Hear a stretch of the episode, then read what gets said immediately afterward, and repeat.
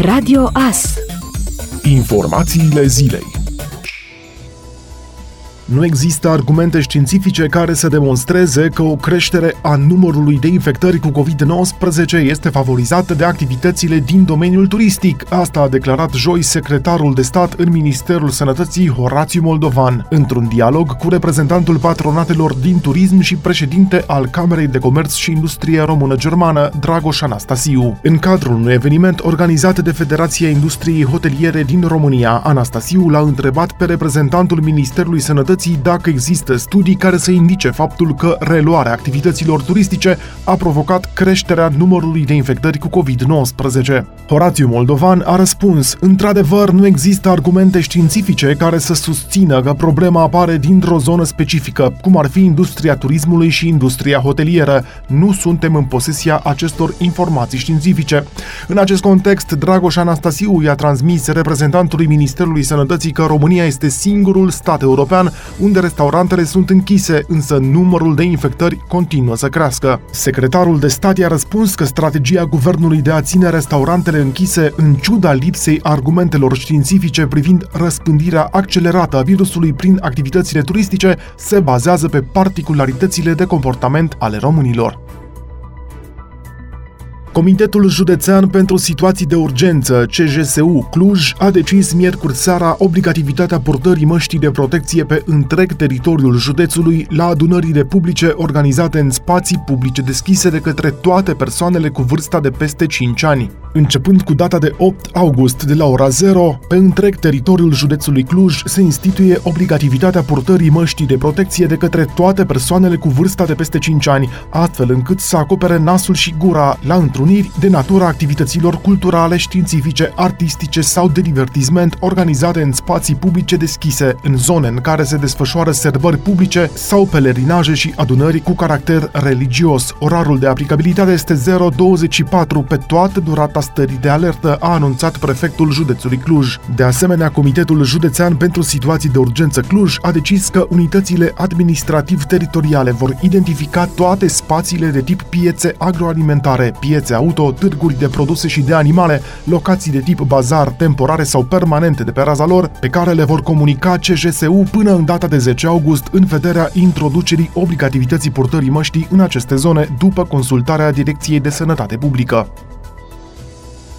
Organizația Salvați Copiii România solicită autorităților să elaboreze un ghid care să ajute școlile să decidă asupra soluțiilor optime de începere a anului școlar în funcție de mai mulți factori, dincolo de contextul local al incidenței și transmiterii COVID-19, spațiile disponibile și gradul de aglomerație al școlii, distanța parcursă și modul în care elevii și cadrele didactice ajung la școală, precum și condițiile igienice din unitățile de învățământ învățământ. În același timp, Salvați Copiii atrage atenția că 21% dintre școli nu sunt pregătite să își primească elevii în clase, iar aproape jumătate dintre elevii români au avut acces limitat la educația online.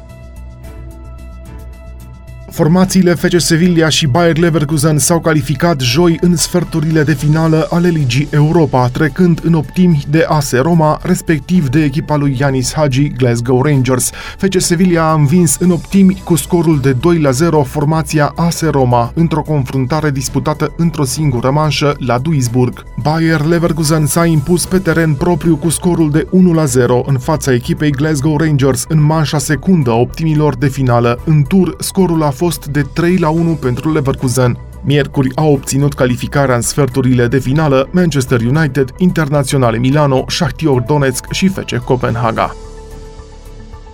Patru țări, Polonia, Ungaria, Grecia și Cipru, ar putea găzdui meciuri pe teren neutru în sezonul 2020-2021 al Ligii Campionilor și al Ligii Europa, în cazul în care situația sanitară va duce la o astfel de necesitate. La finalul unei reuniuni prin videoconferință cu cele 55 de federații membre, UEFA a anunțat că unele meciuri din cupele europene, ediția 2020-2021, s-ar putea disputa în țări sau pe terenuri neutre. nutre Administrația prezidențială a transmis joi seară printr-un comunicat că președintele Claus Iohannis a vorbit în cadrul conferinței de miercuri în baza unor informații greșite transmise incorrect de Ministerul Sănătății. Este vorba despre o eroare la formula de calcul care stă la baza stabilirii celor trei scenarii care vizează desfășurarea învățământului preuniversitar, începând cu data de 14 septembrie. Potrivit administrației prezidențiale, informația corectă este următoarea. Criteriul epidemiologic în funcție de care școlile se vor încadra în scenariile verde, galben sau roșu este numărul total de cazuri noi înregistrat în ultimele 14 zile, raportat la 1000 de locuitori din localitatea în care se află. În conferința de presă de miercuri, președintele făcea referire la media zilnică de îmbolnăviri pe ultimele 14 zile, informație care a fost corectată prin comunicat. Metoda de calcul este stabilită de către specialiștii Institutului Național de Sănătate Publică și reprezentanții Ministerului Sănătății și subliniem că nu a fost comunicată corect administrației prezidențiale de către Ministerul Sănătății. Președintele României își cere public scuze pentru eventualele confuzii rezultate ca urmare a comunicării formulei de calcul eronate, mai precizează administrația prezidențială. Comitetul de urgență al FRF a stabilit joi înghețarea play-off-ului și a play-out-ului Ligii 1, ediția 2019-2020 și, pe cale de consecință, menținerea clasamentului actual, a anunțat pe site-ul oficial forul de la Casa Fotbalului. Comitetul de urgență al Federației Române de Fotbal a aprobat totodată modificarea sistemului competițional la Liga 1. Astfel, începând din sezonul viitor 2020-2021,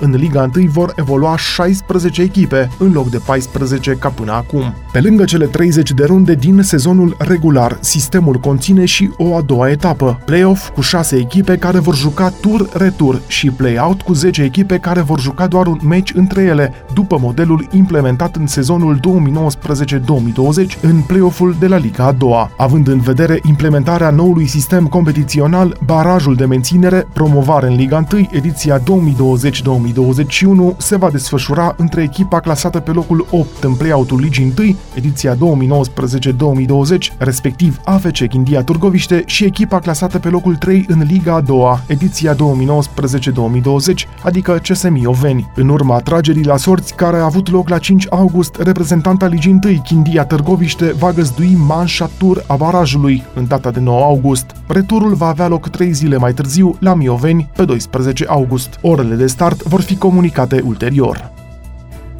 Ascultați Radio Astărnăveni 107 cu 1 FM și online pe tvas.ro.